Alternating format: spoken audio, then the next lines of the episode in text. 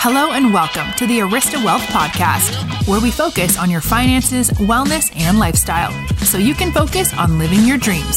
We'll help you navigate through important topics so that you can elevate your life and financial health. Let's get started with your host, Paul Moffat. Welcome to Arista Wealth Podcast. We're very, very excited to have a prestigious and recognized guest today for our listeners. His name is Nathaniel Garrett. He's very, very driven in life. He has, his book dissects the eight core factors and he has won not two, not five, but 11 Book of the Year Award accolades. And so uh, we're excited. Welcome, Nathan Novosel, to our uh, Arista Wealth podcast. Thanks so much for having me. Nathaniel, give us a little background about yourself. Sure. So, you know, the story about my journey onto writing this book was actually when I was five, my father disappeared in the middle of the night. and I mean, he reached out about six months later. We found out what happened, but he asked to see us and I, I uh, went to see him when I was six and I came back. He lived in LA and, and I'm from Pittsburgh.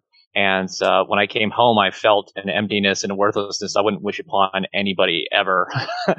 it felt like someone ripped my heart on my chest. And that's the first time I asked the question, you know, what is the point of all this? We're going to suffer. And then the part of my brain was just like, oh, that's a fascinating question. What is the meaning of life? I wonder if we can answer that. So I just so happened to study psychology and philosophy and religion and all these other fields for decades. And I have been working as an executive advisor for, you know, CIOs, CDOs, and so forth over the years in my career. And I was transitioning between jobs and I was thinking about like what I'd say, some sort of inspirational, like going away speech or whatever. And I was like, well, you know, life is really about, and I just started listing these ideas. And so I thought, oh my God, like this is like a list. I started thinking like, what are the keys to success? And I was like, wait a second, no, no, no, what's the point of it all? It kind of called back to that younger question.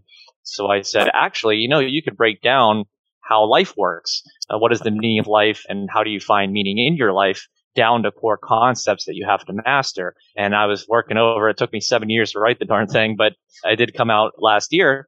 And uh, yeah, it ended up being there were eight core concepts that underlie all humans, a sense, and all uh, theoretically all living organisms, if we could tell what they were sensing, but, uh, yeah. but, but all human sense of purpose and meaning in their lives. And if you master those eight, you'll find more meaning in your life.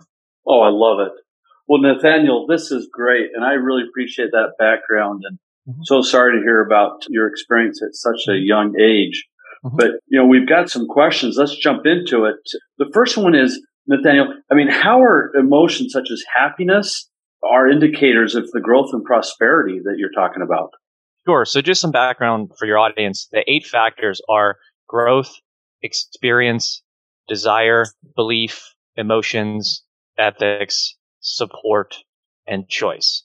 So that's the context what you're describing is that the meaning of life is growth. It's to grow. And a lot of people think that the meaning of life is happiness or to be happy, right? And that's actually kind of a misnomer. I mean, the more accurate way of describing it is the meaning of life is to find what makes you happy. And the reason why is that emotions are your indicator of your growth or harm, right? If you're happy, if you're in love, if you're excited, you're growing, you're thriving, you're having new experiences. If you're sad or depressed or you're even scared, you're either had just had a harm or a loss, and so you feel bad about it, or you're expecting the fear is expecting a harm or a loss, and so you're scared. And so all your emotions are an indicator of your relationship toward growth or harm. Now, what's cool about emotions is that emotions, you can actually dissect any emotion you have down to three core factors. It's a formula like two plus two equals four. The formula is emotions equals desire plus belief plus experience. And if you did notice, those are three of the other eight factors. so there's actually a combination yeah. of the other ones. And so just to give you a quick example, jealousy, for example, you want a person or thing. That's the desire. You believe you deserve that person or thing. More importantly, you believe that someone else does not deserve that person or thing. and then you have the experience yeah. of seeing that person with that person or thing that you want. And so that combination causes jealousy. If you don't want to feel jealous anymore, just tell yourself that that person does deserve that person or thing, and you'll switch from jealousy to admiration. Or get yourself away from that experience and it'll hurt less. You know, you'll feel less jealousy because you won't be seeing it.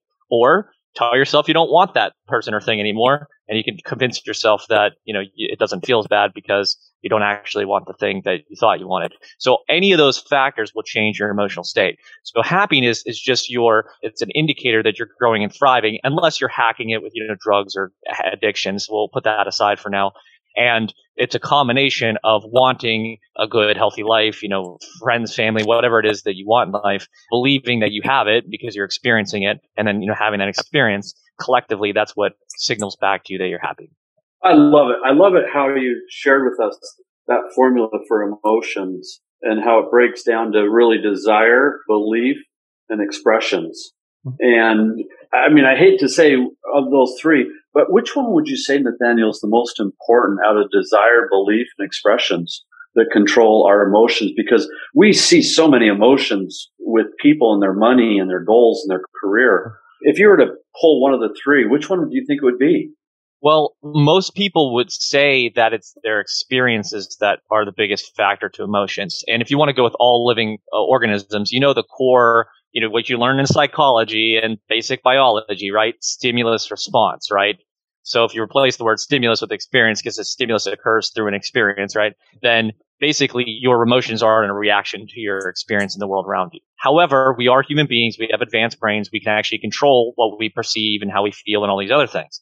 And so actually, if you, and I'm just going based on, if you go to the self-help section in a bookstore, what's the number one thing they tell you to do? To eliminate negative beliefs. So if you go by wisdom of crowds there from the self-help section, you would argue it's clearly beliefs because the beliefs are the things that cause you to feel bad, right? Like if you believe that you're never going to love again, then you're going to feel miserable. You know, if you, if you believe you'll never be wealthy, since that's what this is about, then you're going to be miserable or you're, or you'll play the lottery or do something that's actually not very fiscally responsible. So it's those beliefs that trigger probably most of your bad feelings and also cause you to some strange or bizarre behaviors. Yeah. Well, that's great. That's great. And then help us understand about analyzing and taking inventory of our individual lives and how we can sort of close that gap about those limiting beliefs. What are some brain hacks or some strategies that our listeners can do to sort of become the optimal person that they desire within their mind? Yeah, it's a good question. Just a little bit of background on, on how I define beliefs in the book. So a belief is anything that you assume to be true, right? So a subset of those beliefs is knowledge, right? So knowledge is a subset of beliefs. It's what you know to be true because you can prove, right? And so anything that you don't know, but you assume to be true is that, you know, a full on belief. And so basically, in order to break beliefs, beliefs are like habits, right? You can't really get rid of a habit without replacing it with another habit, right? And so belief is kind of that way, right? So you can't get rid of a belief necessarily without replacing it with a different belief.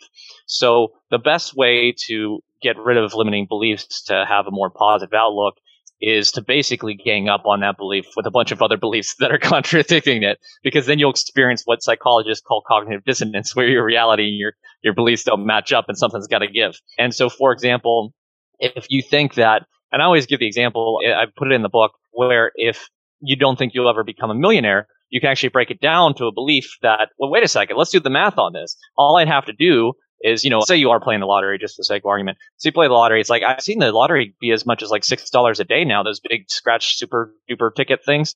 And it's like, if you put that $6 per day in an account, an investment account and saved it at, you know, assuming the average like 10% of the stock market of the year over a 40 year period, you would literally be a millionaire. So that belief that you can never do it is actually completely ridiculous on its face when you look at the statistical facts of how much you'd have to put in and how much you could get out based on how long you would invest. And so the truth, again, whatever you assume to be true, right? You assume it to be true because that's all you know. But when you get additional information or competing beliefs or whatever, you can break down those negative beliefs and move them or change them to more positive beliefs. Oh, I love it. I love it. And Nathan, to dig a little deeper, I mean, I, mm-hmm. I, just really love that the beliefs and the positive beliefs, we live in a really negative world. I mean, you turn on the TV, you turn on the app in the morning, and you want to just climb back in bed, you know, yeah. and or think less. But, you know, what are, you know, some additional steps, daily habits that some of our listeners can do to get to that positive, happy belief system? Yeah, that's a tough one because I mean, the only way to truly tune all that stuff out is to basically become a hermit, right? and avoid the world entirely. Yeah. And you can't do that if you want to live in a civilized society and have relationships and things. Yeah. Um, so, I mean, there are a few things you can do. I mean, the first thing you can do is just choose what you put your attention on. I mean, that's the number one there thing. And I picked that out because a lot of people will look at my list and go, well, Nate, what about people in prison and things? They don't have choice. They don't have this, they don't have that. And it's like, well, they don't control much, but they can control what they focus their attention on. And so, so, that's pretty much one of the few things you will always have control over no matter what. And so, you know, make the choices. I mean, if the news is bothering you, then find a different news source, you know, I mean, I'm not saying find one that just spouts your beliefs back at you, although that's what most people do. And I'm not excluding myself from that either, but find more positive news sources, right? Or you can curate your news now, right? You can only get news that you want to see and all those trackers and things are determining what you look at. So stop looking at this stuff and they'll stop sending it to you. So you do stuff like that. Uh, you can focus on the more positive or constructive aspects of, of your life. You can focus more on your goals and more time. Meditation is really popular it's supported by both spirituality but also psychology that basically, and from a spiritual sense, you know, they talk about getting in touch with your higher self and so forth. But even ignoring all that, just from a pure psychological standpoint, basically all meditation does is it shuts your brain off so you stop obsessing, which reduces your stress, which reduces your negative thoughts, which you know, takes you to a neutral state so you can then move forward in a positive state. So there are a whole set of things you can do. One of the things I'd highly recommend for probably for your audience, if uh, uh, with a lot of uh, wealth focused people probably hustling all day, I would get some sleep. The number one thing that causes you to be irritable and have negative thoughts is not having enough sleep because your brain naturally becomes irritable on edge and starts to be more negative. It also makes you eat more. So if you, that's another positive thing about sleeping is, is that lack of sleep causes you to eat more. So if you want to take care of that, just sleep a little bit more and you'll actually be uh, less likely to have that issue as well. So those are some things you can do. Also, don't forget about things like sunlight and fresh air. You don't don't stay in. I mean, especially with COVID, you know, make sure you get out and breathe a little bit and get some of that. Uh, it's really important for your well-being, vitamin D from the sun and things like that. Um, so it's those kinds of behaviors. I mean, exercise and those sorts of things are all really good because of the endorphins. Um, so just try to keep that. I know it sounds like some basic stuff, but it really is the blocking and tackling of your life to really keep yourself in good spirits. Oh, I love it. I love it. I love those steps that you said. Meditation, stop stressing thoughts, sun, fresh air, breathe, exercise. Just love it. One final question while we've got you. And mm-hmm. folks, remember, you know, the book is called The Meaning of Life. Just a great book that's out there. It can also be downloaded and listened to. But, you know, why, and we're just seeing it in so many people, both at the workplace and also inside some of these families. But why is the current generation is the generation is the purpose and why is so many out there having a crisis of purpose today? Yeah, I'm so glad you asked that because it's a double-edged. Well, I don't know if it's a double-edged sword, but there are two sides of this. so they call it the meaning generation or the purpose generation, right? But then they also say one's going through a crisis of meaning or crisis of purpose, right? And so how does that duality exist? And the answer is the same thing, right? The previous generations had a built-in sense of meaning, right? It was help your following generation uh, be better off than your generation, right? I mean, I know my grandparents were like that, and I'm sure everyone's, you know, was where it's like literally to survive and build a life and then make a good life for your kids, maybe have them go to college and, you know, be successful and things like that, right? And so that was like the built-in meaning of the last generation. And then even just survival before then and, you know, people wiping out from the plague and stuff, like totally like all you had to worry was about survival. But now we're yeah. at this generation, I think is a tipping point. And that tipping point is this. There are two competing things. First of all, they are well off. So it's not like, oh, I want to make a better life for my kids because it's like, but wait, I got a good life and my kids are having a good life. So yeah, that's taken care of. Uh, so there you go. But yeah. the sec, so that's not built in. So now you got to find, well, what else is there? But there's a second side of this and it's more important. And, you know, the rise of things like helicopter parenting and stuff. I mean, I don't mean to oversimplify this, but one of the messages that I think uh, children get is you don't have to do anything. I'll do everything for you. Your life is basically handed to you, and all you have to do is, you know, whatever it is you want to be happy. And the one problem with that message that's causing the crisis of meaning is, I mean, basically it's causing boredom. Like, what is it? A life is just a bunch of pleasures. And then once you get over those temporary highs, like going to see a concert or maybe you experiment with, you know, drugs and things, which is a high percentage of people who are quote unquote bored as teenagers, right? They don't feel any meaning in their lives because they're not experiencing growth, right? They're just existing and a hedonistic lifestyle with these helicopter parents telling them, well, don't do anything, just have fun and be happy and you know, don't worry about, you know, you're perfect just the way you are. You don't have to improve. And it's like, okay, but you're actually kind of hurting them by not teaching them the value of hard work and growth and being better and self improvement and helping others and all these other things. You're teaching them to be selfish and to not do anything.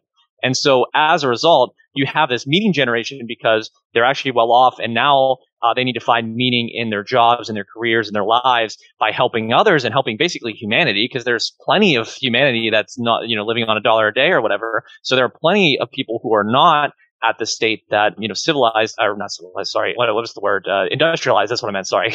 Did not mean civilized yeah. industrialized societies that's what i meant. Industrialized societies are so you can help that and try to that's why everyone's trying to make a world better place and that's what everyone's having these big goals and visions because that's what gives you meaning that's like the next level of meaning for the generation. But to avoid the crisis of meaning you just gotta rewire yourself or teach your kids or whatever it is that who's facing this make sure that they focus on growth development helping others benefiting themselves benefiting others being better helping the world be a better place. Those are the things that matter get them to work hard, get them, and I don't mean work hard as in like painstaking work. I mean stuff that they care about, like, you know, being better football player, being better artist, or being better musician, or being better with numbers, or whatever it is they love to do. Get them to see the value of mastering a skill or a set of skills, and they will feel the meaning and purpose in getting better and helping others and helping themselves uh, be better. So that's what's causing both the crisis of meaning, but also why we're the meaning generation because they're looking for that next level of greater meaning. And just so everyone knows on the line, definition of greater meaning is meaning beyond yourself. And if you're getting my point, the only logical conclusion, no matter what you believe spiritually, is helping others. That is literally the that's all you can do to have greater meaning. Amen. Is help other people. That's right. And that's what greater purpose that's is. So that's why yeah. we are in that generation. Hey Nathaniel, this has been great. So grateful to have you jump on and to help us understand as you say it, you know, each one of us is here for a reason. And, you know, thank you so much for providing some insight on the purpose generation and why we need to break through this crisis of purpose. And the solution is we need to serve, help out, reach out to others and do good. It's just awesome and so, so thankful. And Nathaniel, thank you for everything. Listeners, please remember to rate, review, like, and go to aristawealth.com to get tools, tips, and other videos and resources to help you live a life of significance. This episode of the Arista Wealth podcast has ended, but be sure to subscribe for more advice on your finances, wellness, and lifestyle so you can focus on living your dreams. Don't forget to rate and review so we can continue to bring you the best content. See you on the next episode.